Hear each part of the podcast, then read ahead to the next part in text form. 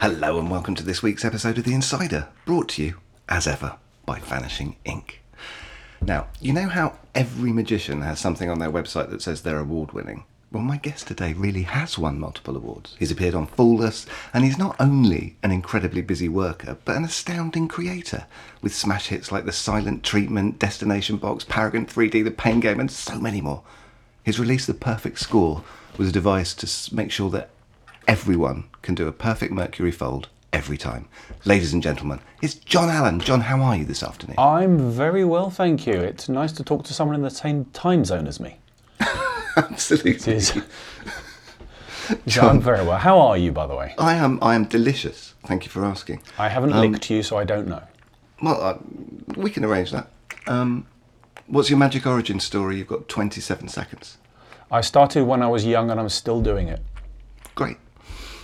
Let's go back to 2009 when that there Vanishing Ink published your book Experience the Magic of Jon Allen. It was a bestseller for us, still selling copies today, and that all happened long before I joined Vanishing Ink. What's the story of how the book came to be? Ooh, um, Andy Gladwin I know him. begged me.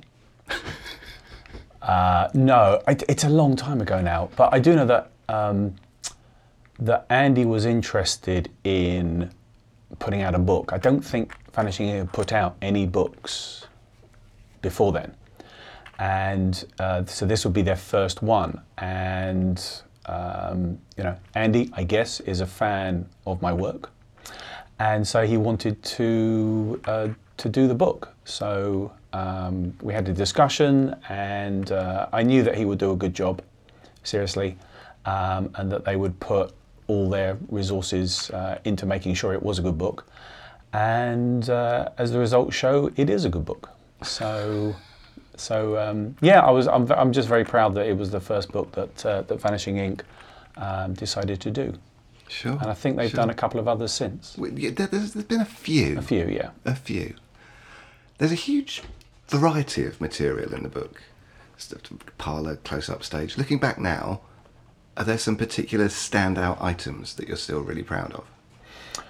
Well, I mean, I'm proud of all of it. If, Of if, you know, if, if I am honest, it, it is mine. My favourites. Well, one thing, one thing I, I, I did want to put in the book was my IBM act that I, Hmm. uh, I won the, uh, the IBM in '95 over in Oakland, California, and so I put that act in, and it, it's one of those where I don't expect people to do the act, but it, I, I, I hope it's a lesson in how to put together an act uh, and how to make things flow. yeah, because you dissect it in the book, don't you? Uh, Yeah, really? yeah. And and the thing with that is, if I took out any one element, it would all fall apart, because everything is uh, just it just flows to, uh, together. So that was that was important to, to get in the book. Um, oh, some some other standouts. Um, uh, there's Signal Strength, which is a stand-up piece using mobile phones, which I like. Um, some a, lo- a lot of the things are sort of variations on ideas or routines that already exist. Uh, I do a thought of card on ceiling. Uh, we have that, um, and also Schrodinger's card, which isn't a trick in itself, but it did get magicians talking about it. Um, it's it's uh, I, I go into why you shouldn't open the envelope when you do card to envelope in a wallet. So uh, that that was really interesting. But you know, there, there's there's lots. Professor's Nightmare, that's another one, um, which thinking about it because we haven't gone through these questions ahead of time, so I'm having to think Yeah, yeah, in yeah. real time. Thank you. Um, Professor's Nightmare is one of those tricks where you know it, it's seen as old hat and hackneyed maybe, and you know you get them in Christmas crackers. But I, I just vary things up. I do a no count, false count, where I can show three completely separate pieces of rope, uh, which I love doing it in lectures because it fools magicians, and then they see it and then they go, "Oh, you." Um, and so, yeah, it's it's a way of sort of maybe not modernising it, but just changing what, what what's always been done. So there's a way to have someone else hold the ropes, and they change in their hands. So yeah, it's, it's just things like that. But honestly, there's there's any number of things that, that I could pick out and go, that's why I really like it. All killer, no filler. In in the book, you, Basil, which is essentially a, a false cut, but it's written a bit like a, a short essay with a focus on how to make your magic resonate with an audience. Eleven years later, has your thinking about how to make magic resonate changed at all? It it may have got stronger.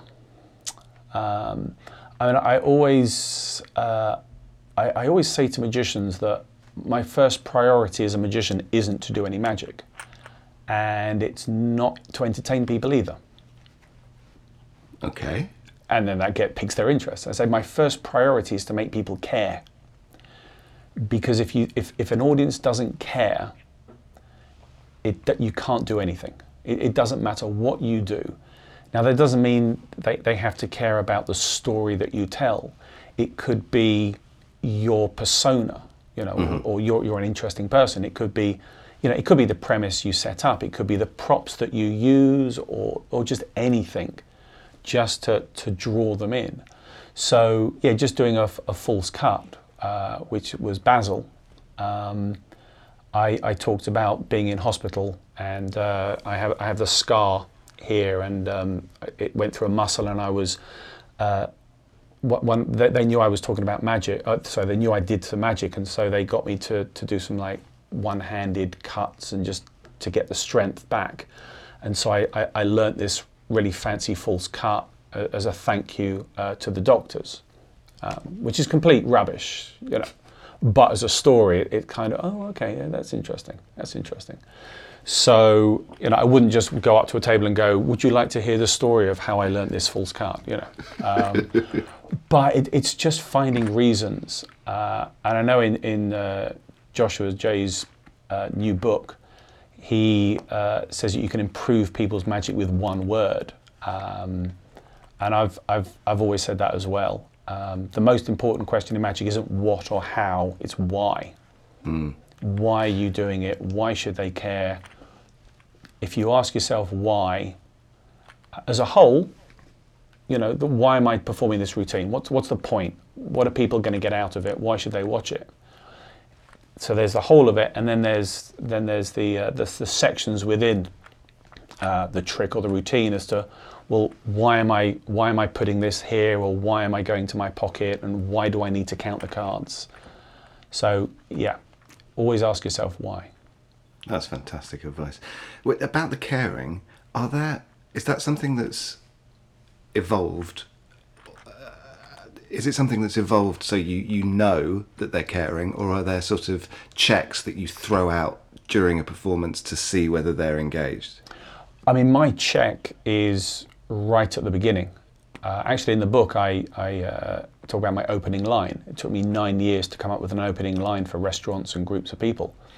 So I think far too many magicians just go in with the attitude of it's magic, so people are going to like it. Why? Again, that's going to come up so much, I'm sure, in the next uh, 20 minutes or so.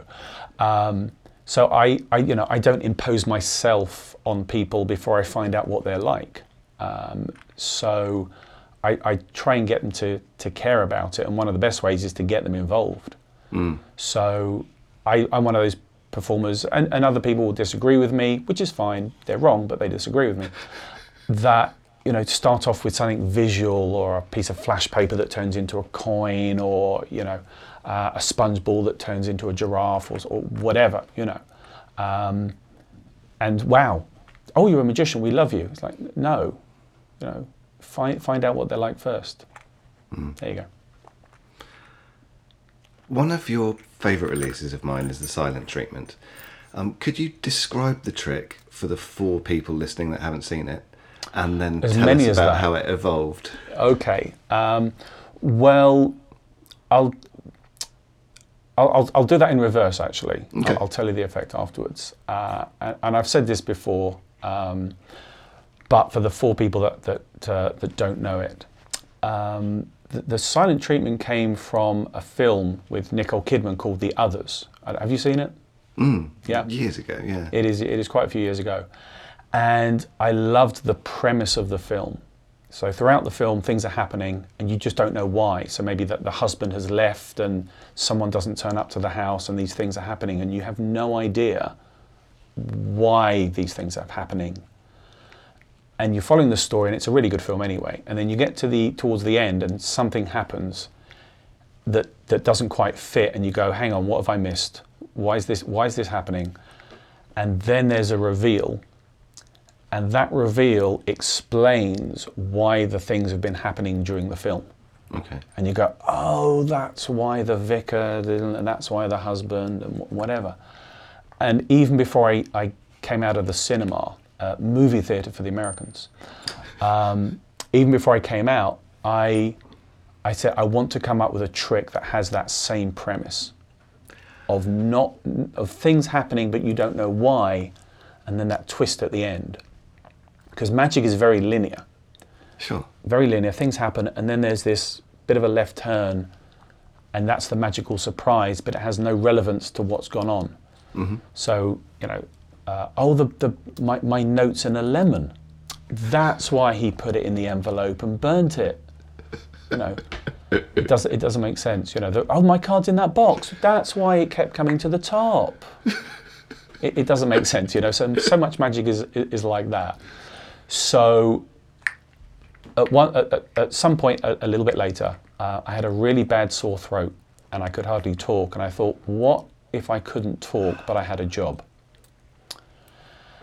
And linked to that, I thought, well, actually, if I had things written down, I wouldn't have to talk. But then I thought, well, well, actually, if I have things written down and I can't talk, what would be the reason that I can't talk? So the effect is I have my script. Um, and all, by the way, all magic should be described like this, you know, an action. So this is this is Elmsley Count with the elbows out, you know. This is Russian roulette, card to box. So uh, this is the silent treatment. So it starts off with and and now I will present this without saying a word. And there's a few gags. Someone thinks of a card, um, and I go through asking questions about it, and they name their card, and then at, the end, the, it says, "Would you like to know why?" During this entire time, I haven't opened my mouth. So this whole time, people have been following it, but, but haven't really got any idea about why I'm why I'm using the boards and not talking. What's the reveal with the card? What is it? But then I get that moment, which is the same as the others. Would you like to know why? It's like, what? Hang on, what have I missed? During this entire hmm. time, I haven't opened my mouth. And I want them to get there a split second early because I look up and out pops a folded card. So there've been no cards in play, but out pops a folded card. I take it out, unfold it, and it's the card that, that they're, they're thinking of. And so that brings it full circle.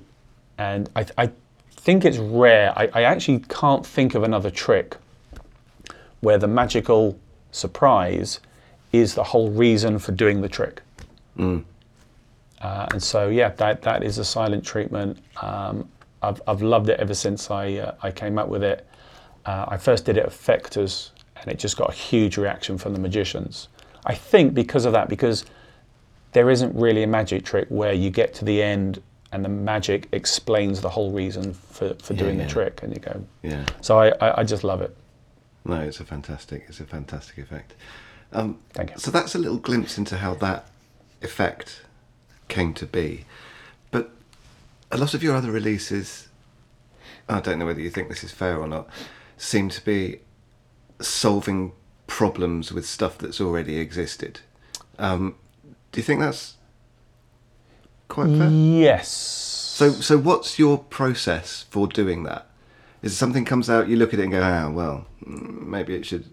How, how do you go about solving those problems? Well, if you go on, pick, pick, pick one, and I'll see if I can uh, say why, why I came up with it. Well, Paragon. Paragon. So, uh, yeah, Paragon was uh, Wayne Dobson sent me his 360, which is fantastic. But personally, for me, I didn't like the method. It's a great, it's a great effect, um, but I didn't like the method. and I had um, so I just I just decided to change it for me. That was all. It wasn't about oh I've, I've got to put out a product Right. that solves it. It was about how can I get this to work. I like the clear box idea, but not that method. And so I, I figured out a different method, and uh, I actually sent Wayne a video of me doing my method, but making it look like it was his method. And I hope he doesn't mind me saying, but he sent me an email back 10 minutes later. He said, What the F did you just do? He had no idea. so, I, so I had to tell him. So, so that, that was about a method that I don't like. And a lot of it is either I don't like the method or there's something about the effect. So, something like the pain game, which is my nail roulette, hmm. that was purely solving a problem based on that famous YouTube video of, of you know excellent magicians impaling their hands. Yeah. I thought, how can I make that safe? And so that was possibly the only one where I set out to solve a problem Okay. with the, the, the method. Um, so yeah, so so yeah, Paragon 3D was was uh, was the method as well. Um, double back again was something where I thought I could improve on, on the visuals. So yeah, there are only they, they can be small uh, adjustments, but they can make you know massive differences. Huge differences. Yeah. It's like John Guastaferro's One Degree. Oh yeah, yeah. When you kindly agreed to be part of our blog series about people's favourite card tricks, one of the three that you selected, and the other one, one of the other ones was Doubleback, um, was the ambitious card, Yes. where you said that it's a bit controversial. And where where do you think people go wrong with their presentations of this classic? And how have you solved those problems with your handling and presentation? That sounds very grandiose. Everyone else is doing it wrong, but I alone have solved Worship the problem. The Lord Allen. Yes. For you, solved it for you. for me. Well, I, I, ambitious card is one of those love-hate card tricks. People joke around about it being, you know, a half-hour routine and 753 phases and, and all of that. But it's just, it's a fantastic trick. It, it really is. Um, you know, there's, there's so many different uh, ways to perform it. It can build. Uh, I mean, I can't imagine anyone doing like one phase, but just multiple, uh, just multiple phases, and it can build. You know, if, if you're out in in the, I was going to say the real world, but you know, doing restaurants or events or whatever, you can just stop short.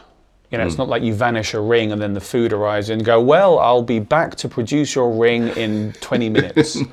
you know, um, you can just stop it at, at, at any point, really, uh, or just get to the end really quickly, some, Yeah. something like that.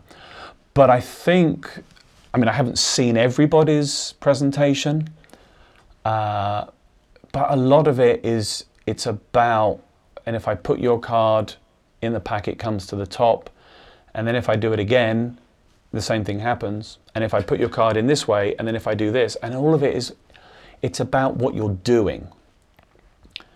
Uh, I don't know who first named it ambitious card, but they've got a lot to answer for. You know, because it's all about being ambitious and, and being on top and, and all that's all that sort of. So it's it's all about the process, and that's what that's what I don't like. Uh, I think in, in, in my book I, uh, I have Adlibitious card, You do. uh, which is which is a presentation that I've done, well, obviously since since uh, since the book came out, but before then, and it's just a way to have fun. So the emphasis isn't on the the card coming to the top or the, the method, but you're, you're just engaging with with the audience. I mean, it's still very magical. It's still the ambitious card routine, but it's it kind of answers that why should anybody watch? Yeah. And it's again, it's as I said before, it's just one simple thing to do, and I'll be, not everybody will be able to do it. It's it's not everyone's how very British cup of tea. Uh, but for me, I, I just love it. it. It allows me to engage. It allows me to have fun, and it's different every single time. And I think that's also something with ambitious card. Thinking on my feet here, that it, it just gets so monotonous for the performer because all they're doing is exactly the same routine and it, with exactly the same wording every single time. And there's, you know, how do you keep it fresh? So I, I worked out a way to keep it fresh, and, and that's that's Ad Libitious card. There you go. Talking of um, engaging with your audience, Jason Alexander from that there Seinfeld says that he was surprised at how entertaining you were when you worked the close-up gallery at the castle. He said I don't think he meant it like that. I can't. No, he goes on to say something. He From what I've heard, from what I've heard, I can't believe he's actually entertaining. Let me carry on. Okay. He said specifically about how he said specifically about how charming you are. How do you think magicians listening can improve or work on the way they engage with their audiences? Uh, you employ Jason Alexander to do your PR. Testimonial. Yeah, do the testimonials. Uh, how how how do they how how can How can they magicians improve, or work on the way they engage with their audience? Oh, that this did actually come up on um, social me- Facebook, social media, about you know you can you can learn to be engaging. I don't know if you can. Yeah. Um, I mean, part of being a performer is knowing who you are. I remember Geoffrey Durham, um, very very well known uh, British magician for those who don't know him. Um, he was sort of you know a, a larger gentleman, and he wanted to be sort of the dove worker and um, oh I can't remember the uh, classic guy who does doves. Channing Um, Pollock. Channing Pollock, yes. But he knew that that wasn't him just because of his body shape. So even though that's what he wanted, he realized. And, you know, and, and if you're serious, then be that person. Don't try and be funny because you see lots of other people getting laughs or whatever. Uh, and there are some people who just can't do, let's say, serious mentalism because they're just this jokey person. So, you know, you've, you've just got to be you. Um, and, you know, it's not all about getting laughs. You know, as I said, if you, that whole thing about why should people engage with you? Well, maybe you're interesting. Maybe you're a storyteller. Um, you know, it, it could be anything. Um, just find a way of, of why should anyone, well, why should anyone engage with you when you're not performing? Right. That's the thing, you know. Um, you know, it, it's it's said that you know p- performers you should be you plus a little bit more. You know, if, if you have a completely different character, that's something different. But you you should be you with a little bit more because then it, people can see that you're genuine.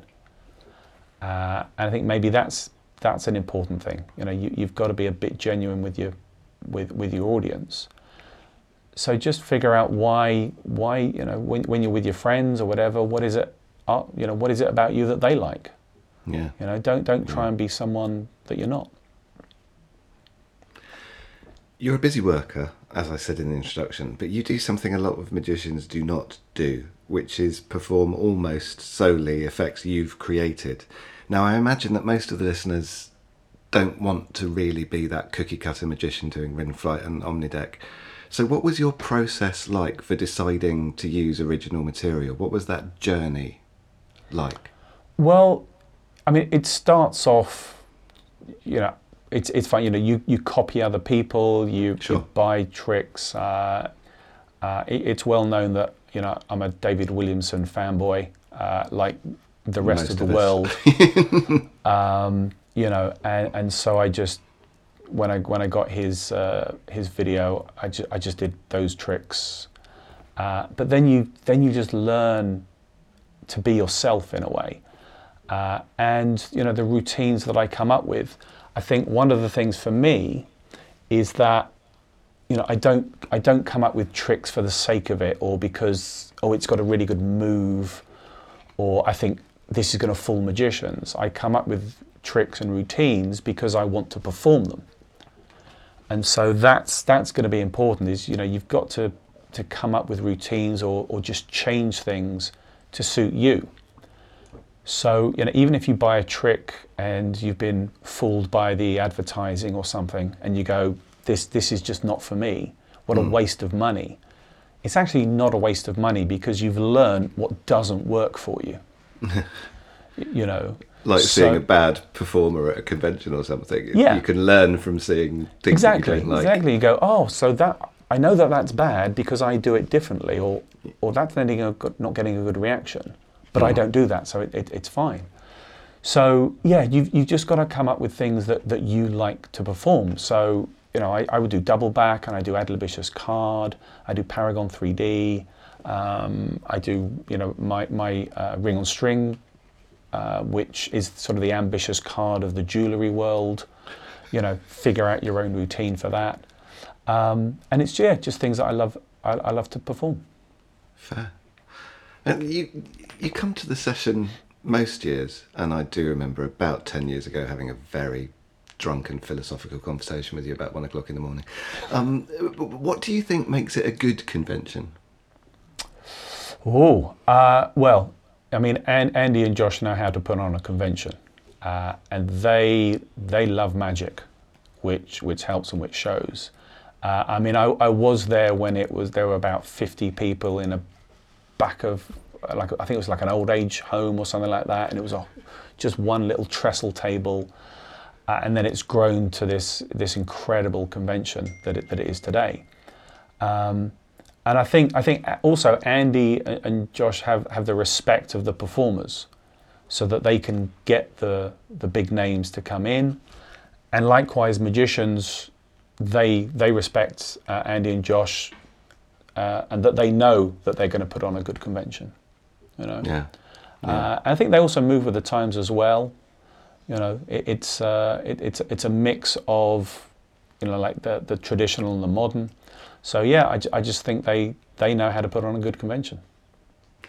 And you're going to be appearing um, in January 2022. What are you going to be sharing, Jon? What I'll be sharing? Well, I I do an, an any card at any number, which is a classic of magic. Um, and I, I was asked if I can give a short talk on it because, as everybody knows, I'm an aficionado of any card at any number and card magic in general. But um, Andy, Andy did ask if I could do my any card at any number uh, at, the, at the session. Uh, I said I'd, I'd love to do it.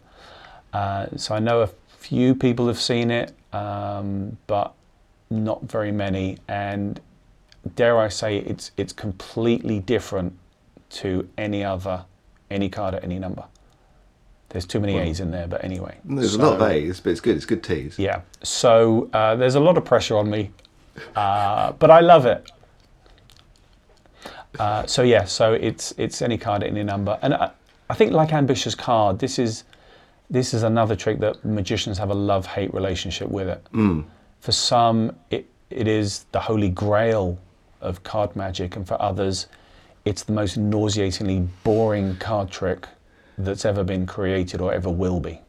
I think it's what you said right at the beginning. It's that most people haven't solved the why for it. Yeah. Why, why, why is it at that number? Why do they need to pick a number? Yep, yep. And you know, magicians quite rightly, you know, they look at the method, uh, they look at the effect, but then they stop there. You know, and and the presentation, not maybe too much thought. This isn't every magician, so if if it's not you, I'm not talking to you. But you know, there's the met. Oh, well, great! I can figure. I figure out how to do it. I can figure out how to perform it. Great. There's a lot of others. It is that why. Why? Why are you counting down? You know, but a, a, bit more will be revealed at the session convention 2022. We're out of time, Mr. Allen, but we end the show with four quick fire questions. Are you ready? Well, considering I've just been thrown in at the deep end of this, um, yes. Okay. Is that the first question? topping? No. Oh, that. So it's five, really. Go. Favourite pizza topping? Uh, tuna and sweet corn for all my American friends. Favourite movie? Favorite movie? I don't have one, but the others would be one of them. And No Way Out by Kevin Costner. Favourite people or person that makes music? I uh, bowling for soup. And finally, who would you rather fight? One massive Andy or a hundred tiny Joshes? Um, I think one massive Andy just to see what Andy would be like when he was massive.